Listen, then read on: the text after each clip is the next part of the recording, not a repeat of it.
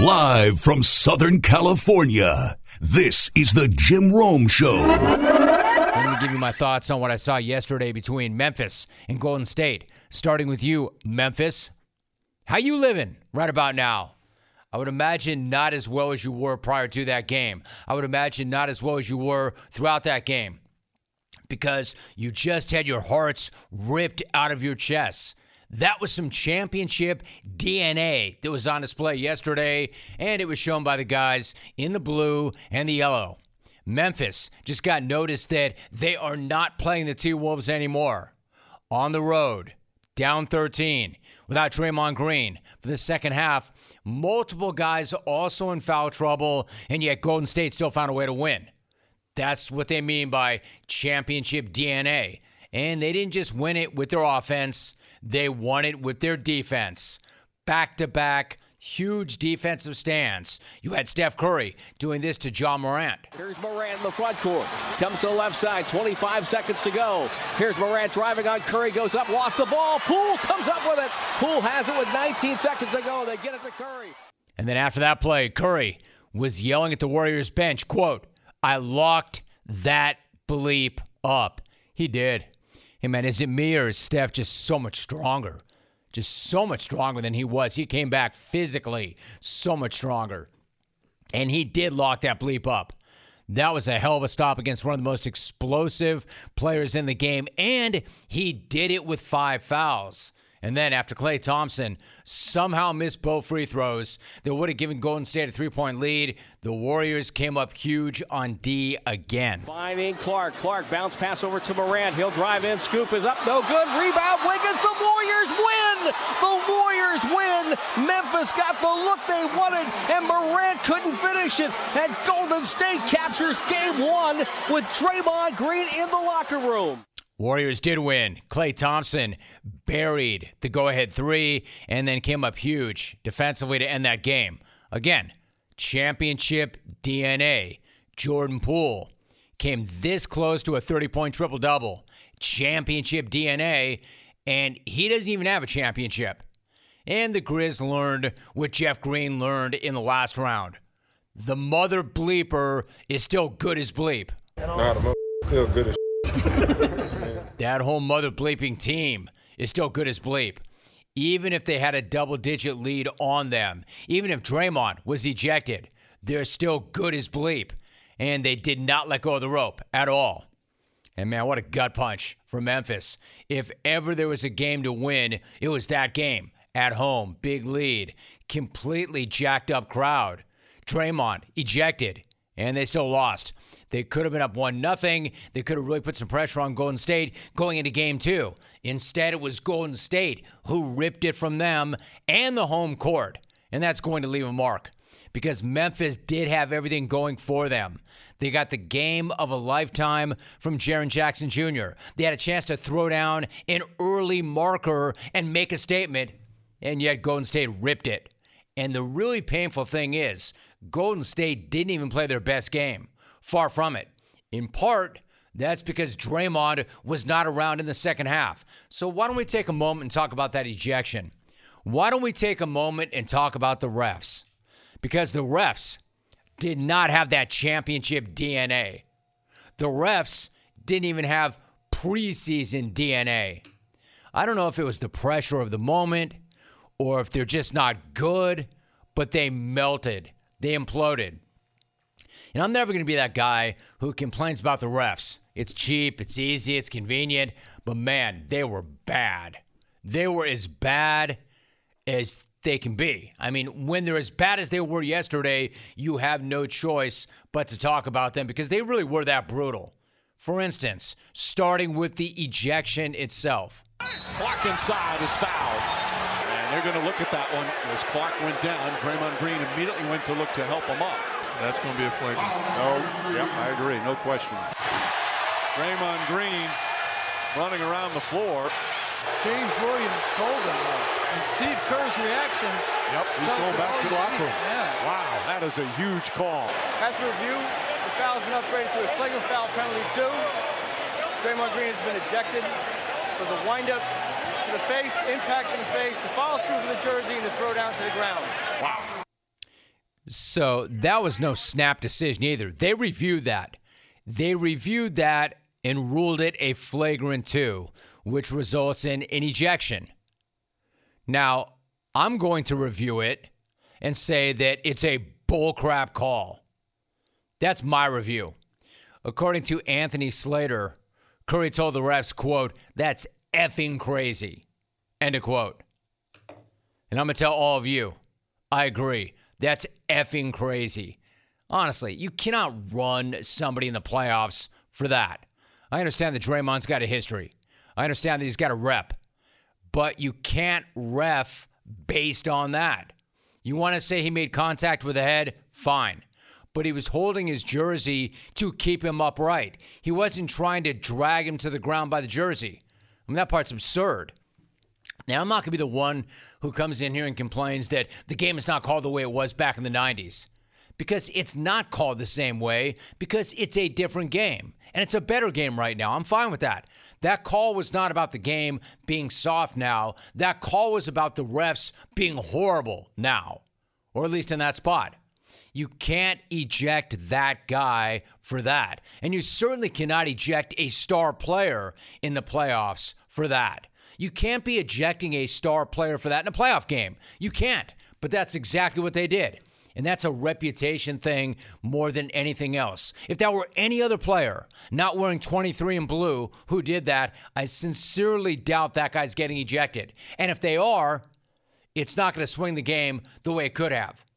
See, that's what the refs have to know. You can't be running star players like that and potentially swinging a game or an entire series. The playoffs are going to be more physical. We know this.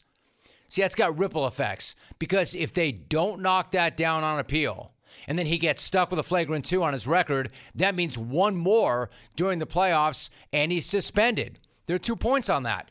If he gets another flagrant two during the playoffs, then he gets a one-game suspension. And it wasn't just the ejection. I mean, I mean that was a bad enough call as it were. But what about their work on this call? Misses both. Rebound deflected. Knocked out of bounds. And the officials looking at each other. And they're going to jump it up. Neither team has a challenge. The officials are looking at each other, and they're going to jump it up. Again, final seconds of a playoff game. The ball goes out of bounds, and somehow none of the three blind mice could make a call. And the officials looking at each other. How the hell does that happen? Eh, what the hell? What did you see? I don't know. I wasn't paying attention. What did you see? I don't know. I thought you had it. What did you see? I don't know. Now what? Let's just jump it off. They decided to go with a jump ball. Yeah, I appreciate the honesty for saying that none of you saw it, but how can you not see it? You can't not see it. You have to see it. That's your job. You're there to see who the ball goes off of and make the call. At least one of you, all right? Yeah, I get it. We're human. We don't get everything. All right, but there are three of you. How did at least one of you not see that? How can you not? I mean, if that's how you're going to roll, if that's the way it's going to be, we may as well just call it jump ball on every single play. Block or charge. Block or charge. I don't know. What'd you see? I don't know. What did you say? I don't know. Hell, jump it off. Block or charge, jump ball. Hey, was that three seconds in the paint? I don't know. Oh, man, again? Yeah, who cares, man? Jump ball. You want to talk about shrinking from the moment. You're there to make a call in the moment. That's the job. And these guys are just throwing up their hands like, ah, hell if I know. Yeah, I know being a ref has never been tougher because now guys are bigger and they're faster and they're more explosive. I understand that. But if you can't keep up, if you can't make the calls, you can't be a ref. So if you can't keep up and you can't make the calls, then you can't be out there. Go do something else. Go ref intramurals, brother. Go play intramurals, brother. Go play intramurals. I miss that. Boy, it has been a long time since we've gone back to that. Alvin, I would love for you to check your records and figure out the last time we actually heard that on this show. If you can't keep up and you can't determine who that ball went off of, man, go ref intramurals, brother. Go play intramurals, brother. Go play intramurals. Go ref intramurals, brother. So the Warriors, in the end, did lock that bleep up. They did show their championship D N A. The refs, on the other hand, showed clown D N A.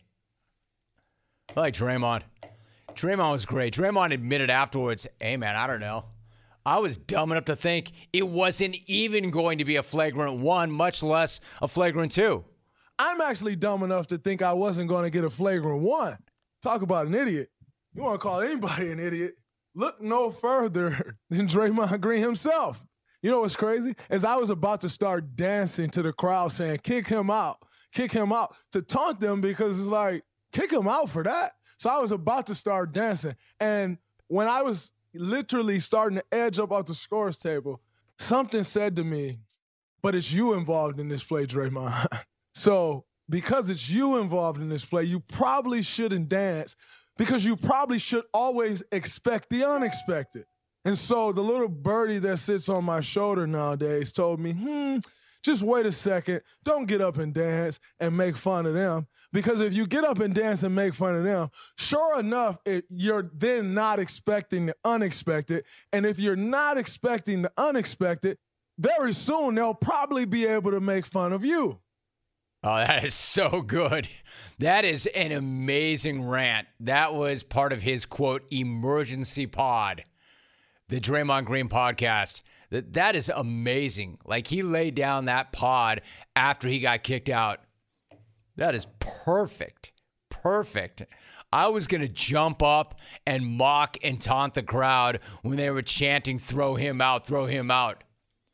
Quote, always expect the unexpected. Always expect the unexpected. But then he said, I should have expected the unexpected because it was me and I was dancing. I'm going to say it again. I love Draymond Green. I'm not saying that to say that. I'm not saying that to be a honk for Golden State. I love the guy. I've always loved the guy. Always expect the unexpected. What Memphis needs to do now is expect another mother bleeper of a game tomorrow. Expect the unexpected, but expect the expected.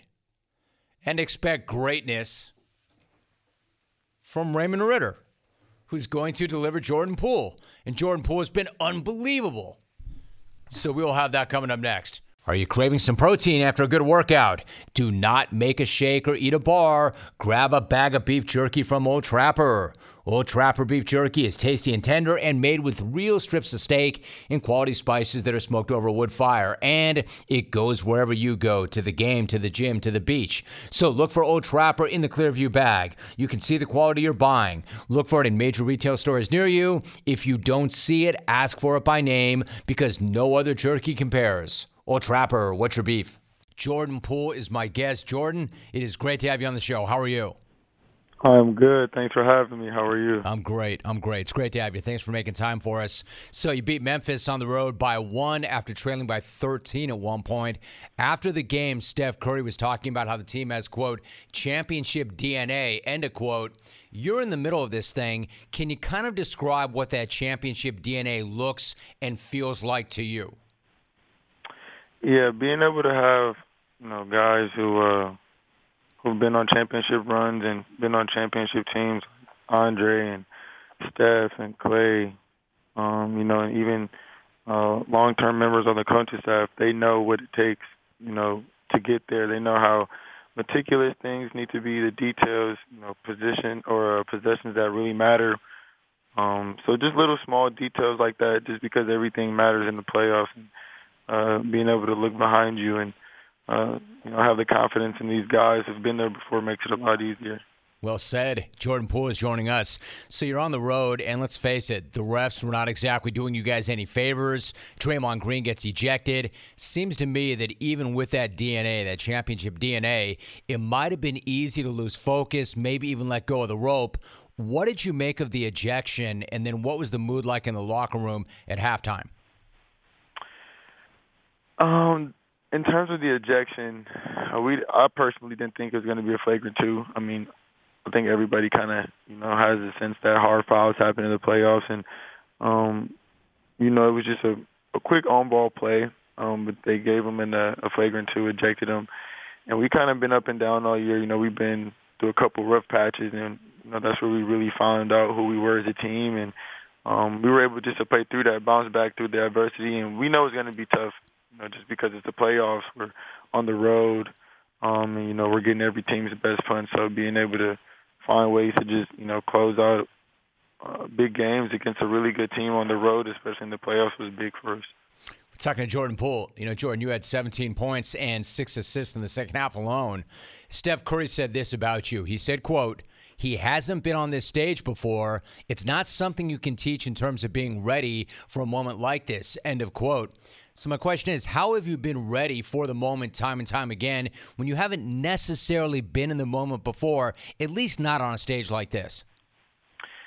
I mean, just asking asking questions, you know, and um, trying to simulate the best possible way I can to put myself in that position when the time comes, you know, and uh, being around the teammates that, that I have and, you know, the amazing team that we had. We knew it was going to be a matter of time. You know, the last two years we didn't make the playoffs, but, you know, in those two years I was able to gain as much knowledge as possible on the court, off the court, um, you know, mentally, physically, and, uh, you know, even strategically to, you know, try to be best prepared as possible to, you know, step up for uh, big moments in the playoffs, you know, and, and whenever my team needs me. Talking to Jordan Poole, you did it again yesterday. In fact, you were this close to a thirty-one point triple-double. So obviously you can score with the best of them, but how much of your approach is just to go out there and be a playmaker? Like at this point, how would you summarize your role in the offense?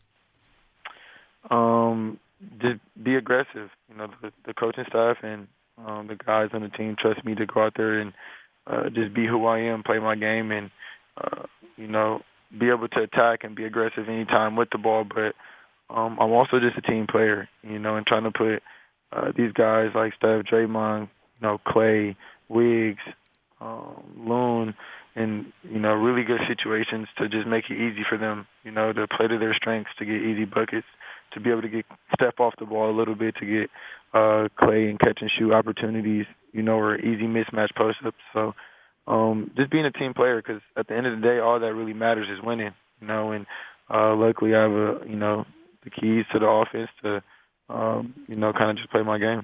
Talking to Jordan Poole, you know, it's interesting what you just said about the goal is just to be a team player. I get that. I understand that. But against the Nuggets, for instance, Draymond referred to you as the team's, quote, number one option. All right. That that's really high praise coming from Draymond, given the other guys on that team. How would you describe the relationship you have with him? yeah. Draymond is Draymond is the big bro. I mean, my first my first year, as soon as I came in, you know, he took me under his wing, and um, he made sure that my locker was next to his, and any questions that I had or um, anything that I needed to know, I could just go to Draymond, whether it was in the locker room, on the road, um, you know, just casually hanging out, you know, and so being able to have somebody who, you know, accepts me how he does and, you know, wants to see me succeed and, you know, is very willing to answer any questions that I have makes it a lot easier just to um, build that relationship, build that chemistry, you know, especially having a little, a couple years of an age difference is, uh, it makes it a lot easier. Talking to Jordan Poole for a few more moments. Listen, it's just me on the outside looking in, but it seems to me you have really worked your ass off since you got drafted, and before that as well. I'm curious, where does that work ethic and that love of the grind come from? um... Me and my me and my um, my uh, my friend Raylan talk about this all the time, and you know, I think it's just the Midwest grind. You know, it's cold and it's ten degrees all winter, and you know, you just got to find a way to get up and just continue to get going. And you know, being from uh, Milwaukee, Wisconsin, just it's kind of something that just has been built in me and instilled in me. Um, you know, and I just happen to love the game. So now that I'm able to do this for you know you know twenty-four hours a day, it makes it a uh, makes it pretty fun to go in there and just find ways to get better, you know, on the court and, um, you know, whether it's film or, you know, like I said, asking questions. Hey, Jordan, it's kind of counterintuitive when you say that. Give me, I'll give you an example. Like, you talk about that Midwest grind, that it's ten degrees out there, you got to grind. And I'm not in any way trying to compare you to my high school son, but I've got, you know, we're California natives. We sent yeah. our older son to the University of Wisconsin-Madison, and he made it clear, and that's the kid who likes to get in, throw the weights around a little bit. He said, Dad, yeah. it's tough, man. It's tough when it's ten degrees. We don't want to go outside. We don't want to go yeah. to the gym. So it's kind of counterintuitive, right, what you're saying. How did you flip that on its head? Is that just a way of telling yourself, look, you have to do the things you don't want to do in order to make it? Because it does seem counterintuitive to me. Yeah, I mean, you just you just can't you can't stop. You know, it's going to be tough, and you're going to face adversity, and uh, it's going to be hard. But you know, if you're able to just push through that and make it make it a part of who you are, make it a part of your routine, you know, it just becomes natural, and over time, everything will take care of itself. All right, so this is interesting. You've been talking about how one of the ways that you got yourself to the place where you are right now is just by asking questions and looking at the guys around you. So I know you're not looking to make it about you. That said, earlier this season, James Wiseman adopted a couple of cats and said that you were the inspiration behind that. For people who do not know, what are the names of your cats and how long have you had them? Yeah, um, I have uh, I have a cat named Coda, uh, Big Coda, uh, Cocoa Toast. And then I got a couple cats at home that uh, that my uh, my parents uh, have at their house. But I had them for you know a couple years since I got out to the day, um, and uh, you know they're pretty awesome. I heard you're a cat guy yourself, dude. I am a cat guy myself, and I'm not going to apologize. Not only am I not going to apologize for it, man, I'm all about it. I'm about that life. Help me explain to them. Look, if they don't get it, they don't get it. You and I aren't going to convince them of it. But what are people right. missing that are constantly cracking back on cats? And what I mean, cats are cool. Cats are smart. Cats yeah. are fun. Like, what do you get out of the relationship with the cats? Yeah, I definitely love animals first and foremost. So it's not like a, I'm a more of a cat than a dog guy. Right, but right. it has always been a lot easier to, you know, maintain for a cat. You know, all you have to do is give them water, clean a litter box every couple of days, and they kind of just do their thing. You know, like, they come to you whenever they want to be pet or they want to chill or they want to cuddle, but other than that, they just kind of roam around the house, you know, and they don't mind you, like they don't bug you. They're not, you know, making noise all the time. Um, I mean, they're just it, the the level of maintenance is just is really low, and it makes it really easy when you're always on the road to go to games and you're gone for weeks at a time. Um, so yeah, they uh, it's I don't know, it's pretty dope. Preach, dude. Preach, dude. That's exactly what that is. Just because we like cats or love cats does not mean we're anti-dog. There is something right. to be said. That's, that, by the way, this is the biggest reason why I'm a cat guy more than a dog guy, at least a cat owner. It, the, the maintenance is not as great. Mm-hmm. It's easier, and they're cool as bleep. So you and I are on the same page. Listen, one last thought. You and I appreciate that. I appreciate that about you. You transferred from King High, last thought, in Milwaukee to prep school in Indiana, where you were teammates with Jaren Jackson Junior, who is now in Memphis. I'm curious, what was that time in Indiana like in terms of being away from home at a young age, and then how much did that prepare you for playing at Michigan? Um, yeah, being able to make the decision Uh, to go prep school my senior year. I had already committed my junior year um, to go to Michigan. And it was just more so to get prepared um, lifestyle-wise, living by myself, living in the dorm, um, time management, having to get up and go to class on time or go to practice and, you know, et cetera. And um, Jaren is Jaren is my brother, man. And uh, uh, it's actually crazy to see that we're going against each other in our playoff series right now. And um it's just really fun to be a part of because, you know, we talked about this in our dorm rooms, you know, every single day. And we even went to rival colleges, so being able just to, uh, you know, grind with him every single day, you know, in, in high school and um, to see every everything that he's done um, and the, the impact that he's had and to play against him on the highest stage is, uh, is amazing. But, you know, we just kind of prepared each other and, Um, always pushed each other, and we, we got to Michigan, and he went to Michigan State. You know, we just found ways to continue to keep grinding and, you know, take that hard work uh, ethic and approach and, you know, applied it to where we are now. It's a really cool anecdote, a really cool conversation. And, Jordan, I appreciate this so much. I understand this time of year especially, it's tough to make time for things like this. So I really appreciate you doing it. Great to have you on the show. Thank you very much, man. Great talking to you. No problem, man. Thanks for having me. Have a great day, Jordan. Really appreciate you. Jordan Poole, another cat guy. Hey guys, why don't we talk about something that you probably don't think about very often, but you should? Skincare. Skincare can be complicated, especially for men who have never had a skincare routine. That's where Tiege Hanley comes in. Tiege Hanley is a men's skincare company that helps guys start and maintain a healthy skincare routine by making the process uncomplicated. Every box comes with an instruction card. Every box comes with an instruction card that tells you when to use each product, how much to use, and in what order. It's that simple. In fact, you know what? Start with the level one system because that is the easiest way to get it going. And it comes with all of the basics that guys need to take care of their skin. The products included are a face wash, an exfoliating scrub, an A M moisturizer, and a P M moisturizer. A daily face wash to get rid of the dirt and grime on your skin. And two times per week, exfoliating scrub to get rid of the dead skin cells. Plus, the A M moisturizer rules, and the P M moisturizer helps your skin stay hydrated and healthy throughout the entire night. I love it. Now I've got a plan. Now I've got a process. Now I've got a product. And you should too. And especially right now because Tiege Hanley is sponsoring this episode and they're offering an amazing deal. Just go to Tiege.com slash Rome and you'll get thirty percent off your first box plus a free gift. That's T I E G E dot com slash Rome. An amazing deal. Tiege.com slash Rome. All right, so what I'm getting at is this. You've got the Celtics. They come running into the second round, coming off their sweep of the Nets. They got some time off. They were well-rested. They came into the second round feeling pretty damn good about themselves. And why wouldn't they? They were as good as any team in the N B A over the last several months on both ends of the floor. Of course, they felt good about themselves. They felt great. Why shouldn't they? Only to get punched in the face repeatedly by the Greek Freak. Repeatedly. And by the way, so did everybody else who continues to doubt this guy. It's crazy to me that people still want to talk junk or people still want to talk down or even hate on a two-time M V P who dropped fifty in a finals closeout game. Like somehow this guy still has something to prove. Like there might be an asterisk on that or he somehow fluked his way to it. Or there's still some question about this guy's greatness. Like he's not a killer. He's not an assassin. What, because he's a good guy? This dude had a terrible shooting day yesterday for him and still went twenty-four, thirteen, and twelve.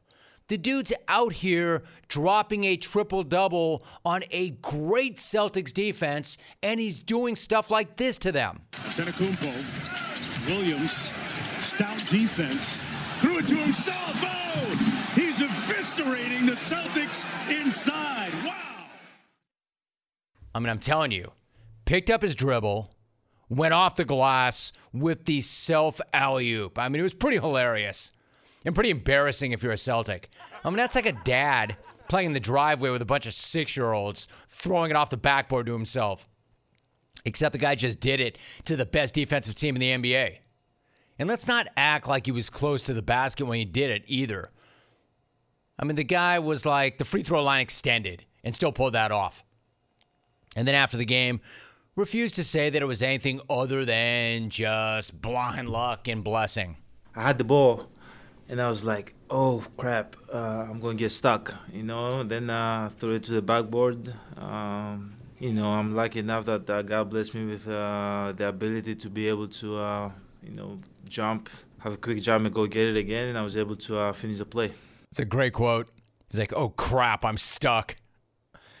Credit to the Celtics. I mean, they did make it hard on him. Really hard. He had one of the worst playoff shooting performances of his career, but the guy still ended up with a triple-double. That's how you know you're not playing against K D and the part-timer. Because even if Giannis is struggling, struggling. from the field, he's going to find other ways to impact the game. And I want to be very clear about this. I'm not saying that that series is over. The Celtics are a damn good team, and they do have matchup advantages in that series. And it is a game of matchups. The Bucks are still without Chris Middleton for the entire series. But that's entirely why that loss was so bad for the Celtics. Again, you come into that game, you've had plenty of rest, you're playing a team that's missing an Olympian, and you get beaten by double digits at home. You can't do that. You can't cough up the home court that easily. If you're going to lose, at least go down swinging. But the Celtics didn't even do that. They didn't just lose that game. They weren't even prepared for that game. Not even close. Ask any of them. It's not me sitting here with some hot take. They've said as much themselves. You know what they were prepared for? They were prepared for the Nets or something Nets-like. They were prepared for a team that as soon as it got tough would just pack it in or fold, or a team that would feel sorry for itself or start pointing the finger because they were missing a key piece. They weren't prepared for the defending world champs. They weren't prepared for the Bucks. They showed up looking like a team that just expected to cruise into the conference finals, like a team that read its own clippings and started listening to a lot of local sports talk. They get out to a lead in the first quarter, seem to think, all right, it's exactly how we thought it was going to go. This game is over. Then they got punched in the mouth and spent the rest of the game trying to pick their teeth up off the parquet. No penetration, none at all. Couldn't get anything going towards the basket and had to take fifty threes. I don't think they went into that game thinking, hey, man, if we can jack it up fifty times from beyond the arc, there's no way we lose. They made ten baskets in the paint total. If you didn't know that Jrue Holiday can play some defense, man, that's on you. If you didn't know that Javon Carter can bang and Brooke Lopez can alter a shot or ten in the paint, that's also on you. If you didn't know that you were playing the defending champs and not the Nets, that's on you. I mean, they played like they forgot that the Nets were a seven seed. They played like they just swept a finals favorite instead of sweeping one of the most dysfunctional teams ever. I know they're going to spin it like it's only one game, and they had a terrible offensive performance, so they should expect to lose a game like that. My point is, you can't lose a game like that. You can't be that unprepared for a game like that, especially when you're a team with that kind of pride that's played as well as it has for the last several months. You can't be surprised. How were the Celtics surprised against the Bucks? You can't be. They're the defending world champs. You're in the second round. How did you not know they had that in them? How did you not know you're playing Giannis? So the Celtics players and coaches can't be like fans who don't know how good this guy is or how good that team is, even without Middleton. They've got a ring. They've got a banner. They didn't fluke their way to those things. Man, show a little respect. Or, or you know what? Don't. Don't, and then lose the series. The good news is now you know what you're up against. The bad news is now you have to deal with what you're up against. And you lost the home court. Man, the obstacle is Giannis and the Bucks, and the only way is through.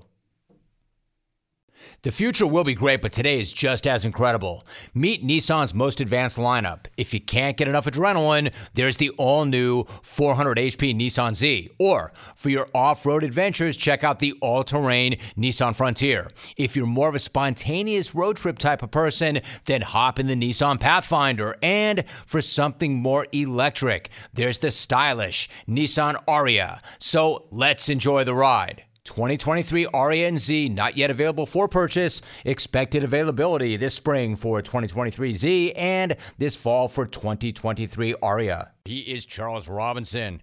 Charles, what's going on, man? How are you? I'm doing well, brother. How are you doing? Doing so well. Great to have you back. Thanks for making time for us. The N F L draft is over. I thought you had a great piece up, a great piece up going into the draft where a number of people around the league told you nobody knew what the hell was going to happen. So big picture, what do you make of how that first round went and then overall how the entire draft played out? You know, I, I think it kind of played out how teams thought it would in terms of the quarterback class being weak and, you know, everybody who – as it got closer, you had some individuals are like, well, we always say this about weak quarterback classes, and then some guys all push up to the top or push into the first round, and and it just didn't happen this year. It was it was every bit as weak as, um, you know, I think early assessments had, you know, told us it would be. And interestingly enough, the, the only quarterback goes in the first round, Kenny Pickett, gets taken by the team that probably knew him better than any single team knew a quarterback in this draft because he's one door away for years. So, um, you know, I thought it was interesting just from the standpoint of how the quarterback stayed true to what the assessments were months and months ago. Um, you know, the Patriots kind of going uh, sideways and, and doing their own thing with, you know, multiple picks and really surprising, I, I think, a number of teams. Cole Strange coming off at the end of the first round. And, you know, we all saw Sean McVay's reaction to that and, and Les Snead was a pretty funny piece of video. But uh, I talked to other teams and they were just like, we – that was what we thought. We were saying the same things, and we didn't even need to be lubricated to say it on video. like we we were uh, just completely stunned by some of the things the Patriots did in this draft. Um, w- look, this is all this is doing is foreshadowing next year, which is going to be a wicked quarterback draft. I mean, there could be five, six guys. You start with you know C J Stroud, um, Bryce Young. Uh, it, it's going to be a loaded quarterback class next year, and I think you're going to see a number of teams that weren't able to address it this year or prepare for it will be jockeying next year um, for, for position for some big names. Charles Robinson is joining us. So you hit on a couple of things I wanted to ask you about. Number one, I want to get your reaction to the Patriots taking Cole Strange, but you already gave me that. And then you also talked about Sean McVay and Les Snead's reaction to it and then how they were, quote, lubricated. Uh, I mean, is there any, any doubt in your mind that those two guys were lubricated? And believe me, this I love both those guys. But if, in fact, they were, how could they be on draft night? But then again, part of me thinks that the draft would be so much better if more guys were.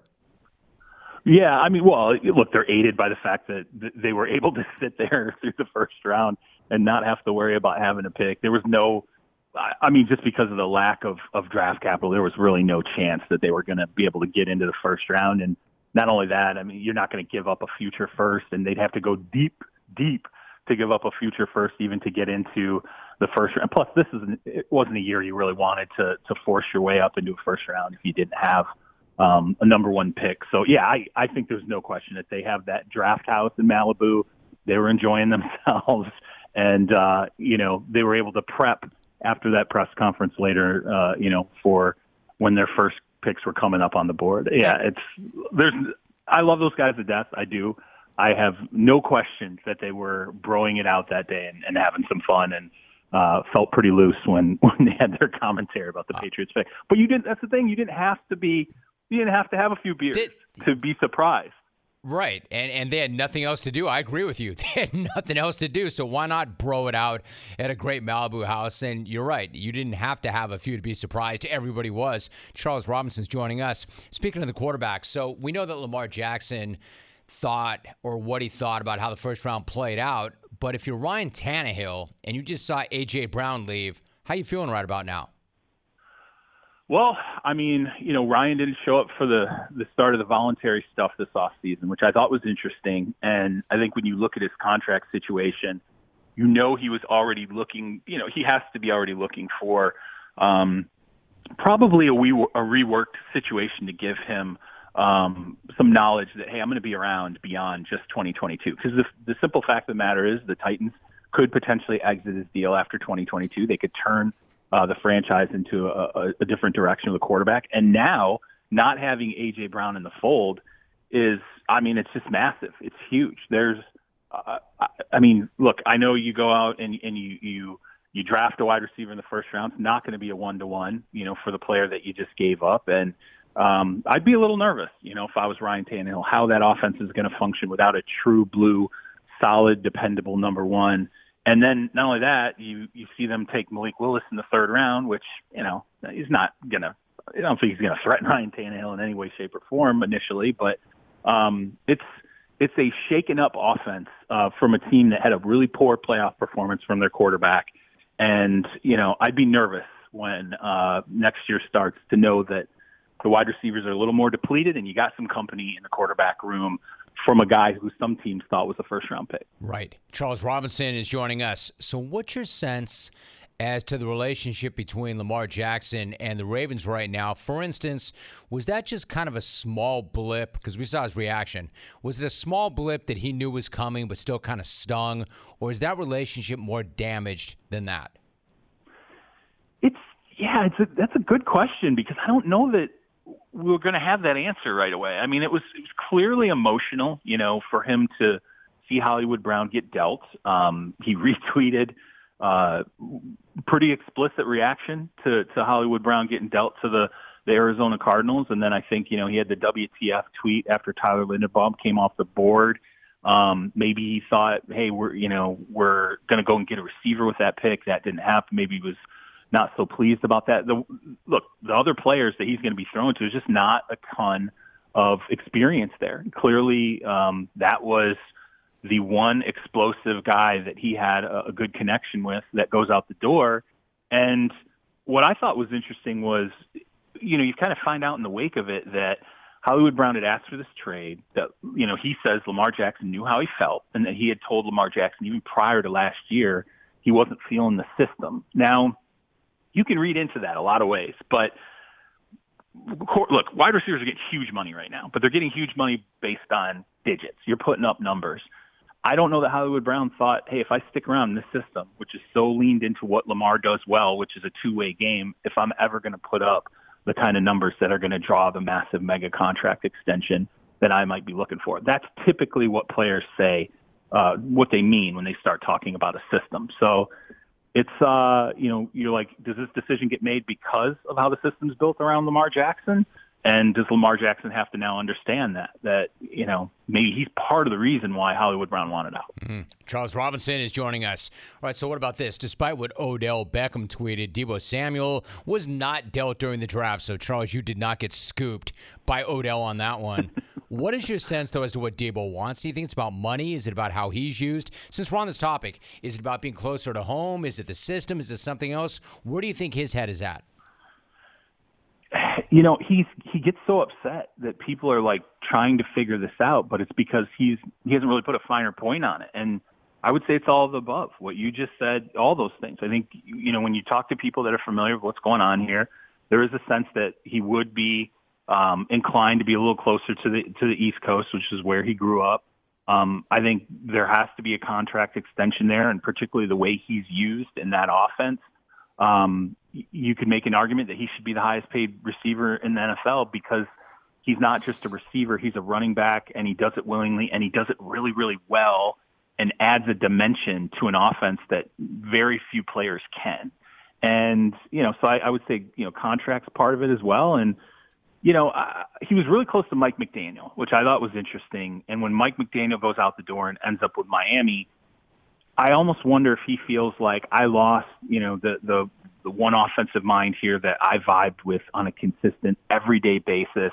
And now, you know, okay, Kyle and I are cool, but maybe I just don't feel the same way I did about the coaching staff. I hate putting words in his mouth, but Deebo's got to come out at some point and say, you know, maybe add some definition to why he's really putting his foot in the ground here. And I'll just tell you this real quick. Every team that inquired about him, the draft picks that would have had to have been surrendered. And, I mean, when you talk about the Jets throwing in the tenth overall pick as part of an offer and the 49ers saying no, that means the compensation for Deebo Samuel would have had to have solidly outpaced what the Raiders gave up for Devontae Adams and, and what the Dolphins gave up for Tyreek Hill. So that's saying something about what the, the Niners think about Deebo. No doubt. One last thought. You've got a piece up on Yahoo right now about Deshaun Watson and Trevor Bauer. M L B announced that Bauer is going to be suspended for two years following sexual assault allegations. What impact, if any, could that have on discipline for Watson?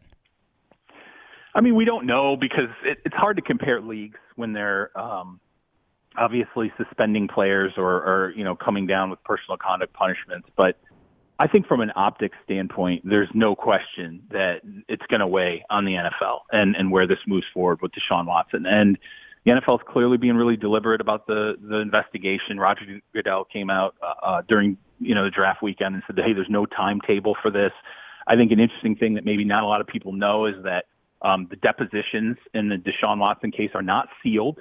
And that means that the N F L absolutely could figure out a way to get their hands on everything that Deshaun Watson says in those depositions. That could weigh into a potential suspension. But, you know, this idea that, well, it's just going to be this standardized sort of domestic, um, you know, domestic violence type of suspension where it's just six games.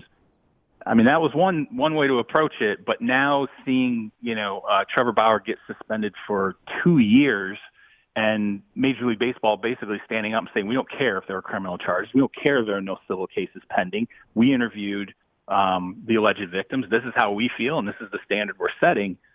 it's going to put the N F L, you know, in a spot where people are, are definitely, I think, going to be inclined to question how the N F L approached this. If if it's something that um, comes back, they find something and they just say, hey, it's we, we have a C B A for this, and this is a pretty standardized deal.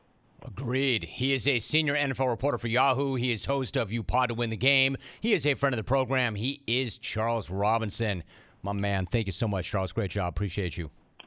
Absolutely. Thanks for the vine, Rome. Always say that to you, dude, and I always mean it. So good. Are you craving some protein after a good workout? Do not make a shake or eat a bar. Grab a bag of beef jerky from Old Trapper. Old Trapper beef jerky is tasty and tender and made with real strips of steak and quality spices that are smoked over a wood fire. And it goes wherever you go, to the game, to the gym, to the beach. So look for Old Trapper in the Clearview bag. You can see the quality you're buying. Look for it in major retail stores near you. If you don't see it, ask for it by name, because no other jerky compares. Old Trapper, what's your beef? Because you've got Philadelphia and Miami, game one tonight. Joel is not going to play in that game. We know this. He's not going to play in game one. He's not going to play in game two. His availability beyond that is also in question. He's out with a broken face. Technically speaking, it's a broken orbital bone. But why don't we be real about this? A broken orbital bone is a broken face. And he suffered it on this play. Actually, before I roll that play, check out the play before the play. Check out the one where he throws down a dunk and drops an airplane celebration on the Raptors as he heads down the court. Check that out first. Embiid. Ooh. Oh. Ooh. Joel Embiid. Ooh. Soaring back Make to the defensive end. Make him love you, JoJo. All right, so that's Joel Embiid doing his very best Troel Embiid. Now, I don't know if that airplane celebration led to him getting drilled in the face, but I know the Raptor fans did not like that. And I'm guessing the players did not like this celebration that much either. And the Raptors broadcast crew really didn't like it. He's got thirty-three. That's Bush League. And taking flight. It from the crowd. Oh, that's, a, that's just Bush League. He's Pascal on the inside. Got it. And the foul. Now you get what you deserve. Pascal Siakam going right at Embiid. That's just uncalled for. I mean, be a good sportsman. And you know what it is, Matt, karma is a you know what, right? Raptors T V. Hey, listen, I don't know if Pascal Siakam hit Embiid with intent, or if that was some sort of retribution or payback. But I do know that the announcer believed that he did. He just said it. Quote, "You get what you deserve." Karma is a you-know-what, right?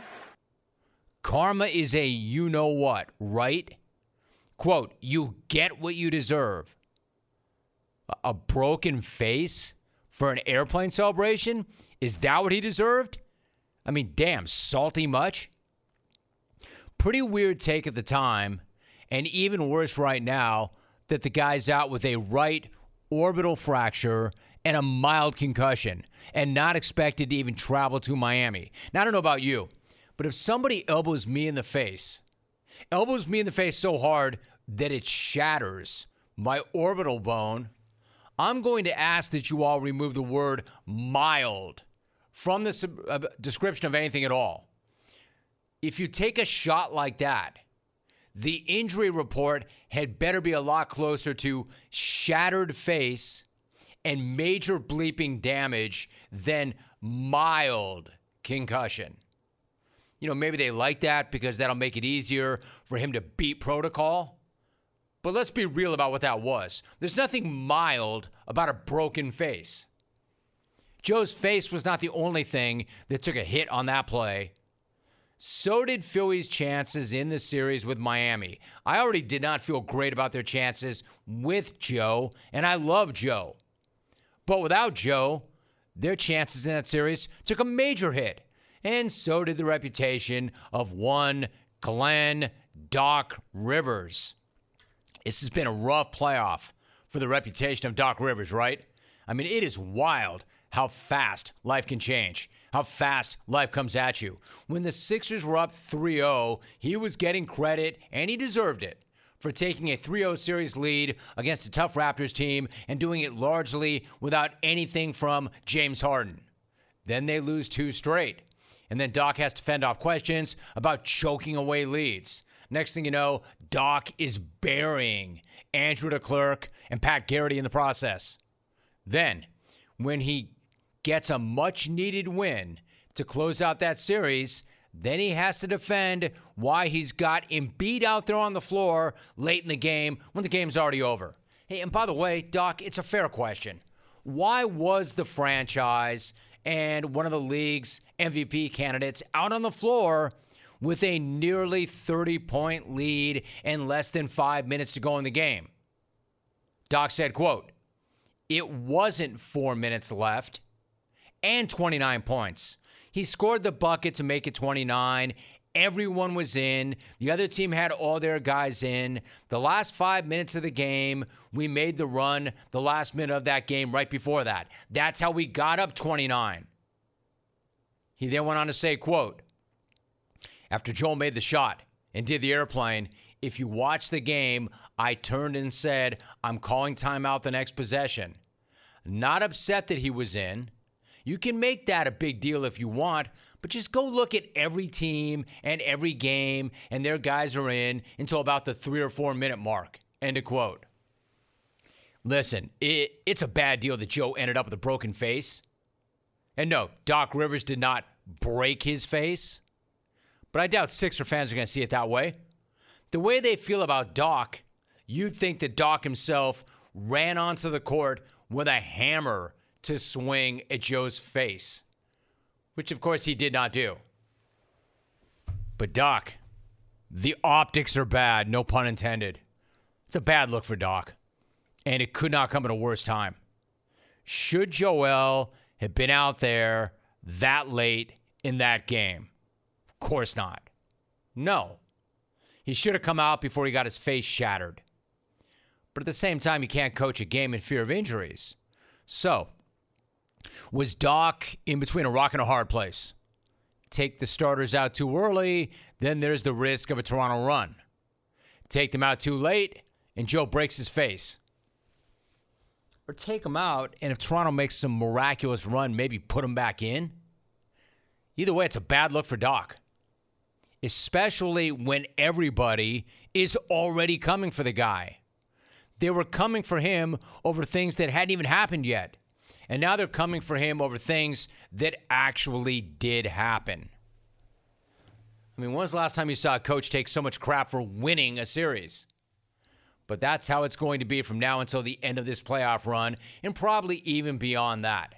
Again, they were already in deep going up against Miami, and that was with Joel playing with a busted-up digit. Now he's got a busted-up face, and he can't play. Like, if they do anything other than win a championship, Doc is going to get second-guessed for everything from now until when he does leave Philly. Some of it will be legit, some of it won't, and that's just how it is. Hate to say it, but that's the new world for you, Doc. So you better win it all. You want to make that go away? Win it all. Ice up, Joe. Ice up, son. Ice, Ice up. up, Joe. Ice up, Joe. Ice Coach up. him up, Doc. Coach him up. Ice up. No, he shouldn't have been out there with a twenty-nine point lead and under five minutes to go. Why? Because it got his face broken. But this whole take about he got what he had coming to him and karma's a bitch, that's a bad take. Come on. The guy threw him down and went for a little airplane ride. And you're going to say that's justifiable? Breaking a guy's face for that is justifiable. Uh, you get what you deserve. E- e- easy, Maurice Lucas. I mean, come on. You get what you deserve? One of the best players in the league deserved to get his face broken for celebrating a play. It's not his fault you were down twenty-nine. Well, actually, it kind of is his fault that you were down twenty-nine because you couldn't do anything about him. Saying that he got what he had coming to him is worse than having him on the floor at the end of a blowout. But that's going to stick to Doc, too. unless they win it all. No, he didn't deserve that. He did not deserve to get his face broken for breaking out his airplane. Come on with that. You would say, what a hell of a coaching job. That was not a hell of a coaching job. Having that guy out there to get his face broken was not a hell of a coaching job. And obviously, if he knew he was going to get his face broken, he wouldn't have had him out there. However, up, son. Guys get their faces broken. Anything could happen in a game. Hey, you know how I know that guys get their faces broken? It's not the first time Joe's gotten his face broken. He suffered the same injury in twenty eighteen. That's what happens when you're out there. And it's not the first time it's happened to him. one eight hundred, six three six, eight six eight six. I mentioned anything is possible. And now you got to go with this guy for a minimum of two games without. And it might be longer than that. Sidebar. How are you going to play that one? Miami, minus seven and a half. You know what that means, don't you? Now they need James Harden to be the James Harden they thought they made a deal for. Now they need James Harden to step up. Now they need James Harden to be Hall of Fame James Harden. Except he's no longer that guy. Philly fan, that's what I need. I mean, I could sit here in California and talk about how Philly fan feels. Why don't I instead go to Philly and find out how Philly fan feels? J D in Philly to the front of the line. J D, what's up? How are you? Great, Jim. Thanks for the line. Appreciate it. Appreciate the uh, the love you give Philly because, as Jason Kelsey says, nobody likes us, but we don't really care. But look, as far as Doc goes, here's what really tips the balance for us. First of all, Embiid is out there with a sprained ligament in his shooting hand. You know, anybody who's ever played basketball, you know, you get a rebound, pop you on the thumb, and you're done. So why is the guy out there, you know, because Toronto's going to make a thirty-point run in the last four minutes. And then, unlike our boy Alex Bohm, who struck out with the bases loaded the other day and still got cheered because he got up and owned it, Doc didn't own it. Instead, he gets up there with all this, you know, mealy mouth, well, you know, the rest of the league, look at the playoff record. Yeah, we are looking at the playoff record. You lost thirty-one closeout games, and you scared the living life out of us. For, for crying out loud. Can you imagine uh, the run that uh, even uh, stinking Canada would have on Philly if we became the first N B A franchise to lose a oh three lead? You know, then we've got uh, Larden, I mean, out there partying in Miami. Lord knows what's going to show up tonight. And we also got a uh, allegedly great first-round draft pick that apparently has a weight problem because he eats Swedish goldfish all the time and goes from three forty to three sixty. I mean, good Lord. I mean, when he gets into the cheesesteaks, oh, dang. Well, Jim, uh, thanks for the vine. Uh, war smack-off season, and I'm out. My man, J D in Philly, rack him. That's what I'm talking about. Rack him! If you can make it better, you cut the line. J D in Philly, adding some local flavor. Cameron Hayward is my guest. Cam, good to have you back. How are you? I'm good, Mister Rome. How you doing? Good, dude, good. It's great to hear your voice. Great to have you. I've got to start by asking you, you go back to the draft, your brother Connor watched you get drafted. I have to know, what was it like for you then to watch him go through the draft process and prepare for the draft? Uh, well, the draft process, you know, I think it's its own monster. Like, you got to be on your P's and Q's, and, you know, there's a lot of unknowing. You can see the angst um, from the exterior now. Like, I remember when I was going through, I was going through the ringer, and I just couldn't believe, um, you know, the process. And then watching him going through it, uh, and then draft day, he was just so nervous, and you know, wanted to just hear his name called. And you know, for it to be the Pittsburgh Steelers, it seemed pretty fitting. I mean, Cam, it's amazing, right? Like, I had him on the show a few weeks back, and he was talking about what he learned from watching you. So what was it like when you found out that he was taken by the Steelers, and then you real- obviously realized we're going to be teammates? Like, how did that whole thing play out? Well, it was funny because, like, he stormed off because he was a little bit upset, and he went into a room, and, you know, I went in to check him after, after him, and Um, you know, his phone rang, and I was like, who is it? And he wouldn't tell me. And, you know, he's talking to a coach, find out it's Coach T, but you know, it, he kept walking away from me, and I didn't know who it was. Um, so then he got off the phone, um, and then Coach T called me and told me we were drafting him. He was like, "We got him, bro." And I was like, wow. My brother's really been holding on to this one a little bit too long. Incredible. Uh, so I want to follow you up on that, but you a few weeks back, you were in the studio with the N F L Network, and you were talking about Coach T, Mike Tomlin. I've always found mm-hmm. him to be a really fascinating leader, but I never actually get to speak with him. I'm really curious. Like you said that he's really good at cultivating relationships. Can you lay that part out for me? How does he do that, and then why is that so critical? You know, I think he's the best at – Um, creating in, individual relationships and finding out what motivates you um, and how to get the best out of you. Um, you know, there's been countless of guys, whether it's first, second, third round, fourth, even seventh rounders, um, that, you know, might have come from different places, um, but he's able to get them to buy in and understand, you know, his quote-unquote standard is the standard. Um, with that, you know, I think – Uh, he's honest with you, um, and he challenges you, and through that, it just makes you want to literally run through a brick wall for him. Cameron Hayward is joining us. Uh, Cam, having your brother on your team is awesome, but what's it going to be like when you've got to take him to the ground in practice? I mean, there's no way you're going easy on him, right? No, if anything, I'm going harder. Right. Uh, you know, you know, there's a level of uh, there's a new standard he's got to keep up, and if he's wearing Hayward – Uh, on the back of his jersey, he's got to make sure not only my legacy, but my dad's legacy. And um, I know he's up for that, but you won't see me taking it easy on him at all. Dude, I, I, I hate to say that. I mean, you've you've already probably answered all these questions a million times. What, what you just said is really interesting. I mean, it's not easy being you, given who your dad was, but it can be easy being him, being who his brother and dad was. How do you think he's done in dealing with that over the years? He's been good, you know. Um, we always have to find our own lanes, right? And um, I chose to go to Ohio State over Pitt all those years ago, and then I found my way back to Pitt. He chose to go to Michigan State over Pitt, but then he found his way back to Pitt.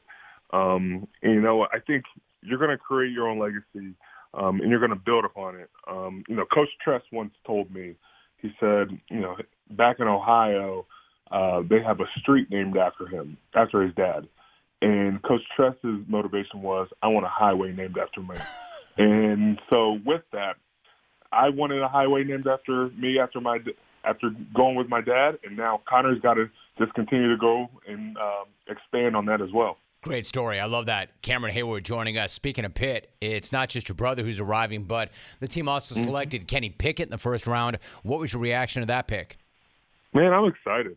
Um, you know, I, I got to watch Kenny Uh, these past couple years, and, um, you know, haven't got a chance to really interact with him, but uh, I can see the type of leader he is. Um, you know, he's got some wheels, hit, hits people with the fake slide. I don't know if you want to keep doing that at the next level, but um, he's got a great arm and a, a good kid, and uh, we got to embrace him and put him, bring him into the uh, Steeler, uh, Steeler life. So we'll see. Okay, that's your life. It's interesting you said that. I was going to say, now that Ben Roethlisberger is retired, does it feel like there's a changing of the guard for the team, or is that Steeler life, as you reference it, the team identity, the culture? Is it so strong that the Steelers just keep on being the Steelers? I think the culture, you know, outweighs everything. Um, you know, we've had good players, great players, um, and they've all continued to just keep this the ship running, keep this bu- this bus keep going. Um, and as newer guys come in, and I know we've had, had a quarterback change in so long, but um, there's a legacy you have to uphold. There's a tradition and a history you have to respect. Um, and I know Kenny knows that, but that's for every draft pick. That's for every player. That's for every coach. That's for every trainer. Um, we live and breathe that, and we embrace it, and we make sure we're better because of it. Cameron Hayward is my guest. Cam, you had an amazing tweet during the first round. Quote, "On a plane watching the draft, and someone is ripping farts left and right. My focus is being tested." End of quote. Let me tell you something. I would laugh at that, except I don't think that's funny. To me, that's a, a reason to go. And there aren't that many reasons to go, but that to me is almost a universal reason to go, because the guys who do that, the people who do that, know that you can't pin it on them. So to me, that's oh, really yeah. dirty pool, man. I, I, that's infuriating to me. I'm not laughing, yeah. by the way. What, what are your thoughts oh, yeah. on that? it it was it really caught me off guard. I was not ready for it. Not and me. It always happens. I hate it. That's why I'm so pissed. I'm sorry, go yeah, ahead. Yeah, and like the ending to that story is the guy next to me was sleeping and then woke up and ran to the bathroom. So I found out who it was. So that is funny then. Yeah, I, I guess, but I, I think there's more to it than that. So that guy's asleep. It's not conscious. Maybe he's got an excuse. I'm telling you, there are guys who do it who think it's amusing because they know we can't stick or pin them on it. It's, anyway, I, I understood that tweet completely. You know, you and I yeah. have talked about the Hayward House and the work that you do through the Cameron Hayward Foundation. You've got a suiting event coming up for Craig's Closet on May tenth. For people who do not know what that is, exactly what is that all about? So we're taking some kids um, locally in the Pittsburgh area um, that have been thriving in school, um, but, you know, been tested and gone through some hard luck. And um we're going to be able to provide suits for them, um, you know, similar to Dress for Success, but we get to do it for young men, um, for job interviews, college interviews, and prom interviews. I mean, prom. And, you know, I remember Dion used to say, you look good, you play good. And um, we want to provide that for people. We want to make sure um, these kids have a suit that they can rely on and know, hey, I can feel good about uh, going off into the future uh, in the in you know, conquering my dreams. It's a great cause. Cam, one last thought. You know, ever since you and I first started to speak, it was clear to me that if this is what you want to do when you're done, you've got a career ahead of you in broadcasting. But you were out at the Broadcasters Boot Camp. Not everybody's going to put in that time. I'm curious, what was the experience like for you? And you being who you are, you could probably just wait until you're done playing and just walk into a job someplace. So why was it important for you to actually go through that process? Well, I, I I felt like I had a lot to learn. Um, you know, I don't like to rush anything, and I like to be very patient and thorough when I, you know, make big decisions. Um, and Broadcast Bootcamp was a great way for me to learn about the other side of, you know, media. Um, it's one thing to talk to media. It's another thing to be part of the media. And um, it's, it's a whirlwind. You have to be prepared. Uh, I would love to do it in the future. Uh, but hopefully I got a, I got a, a couple more years, if not more, in me to make sure we get this Super Bowl before I retire. That's it. It will always be there. The other side, the broadcast side. He is a defensive tackle with the Steelers, a four-time All-Pro, a five-time Pro Bowler, founder of the Hayward House, which is hosting Craig's Closet on May tenth. Cameron Hayward. Cam, great to have you back. Thank you so much. Great talking to you as always. Thank you, Mister Rome. Appreciate you having me. Good night now.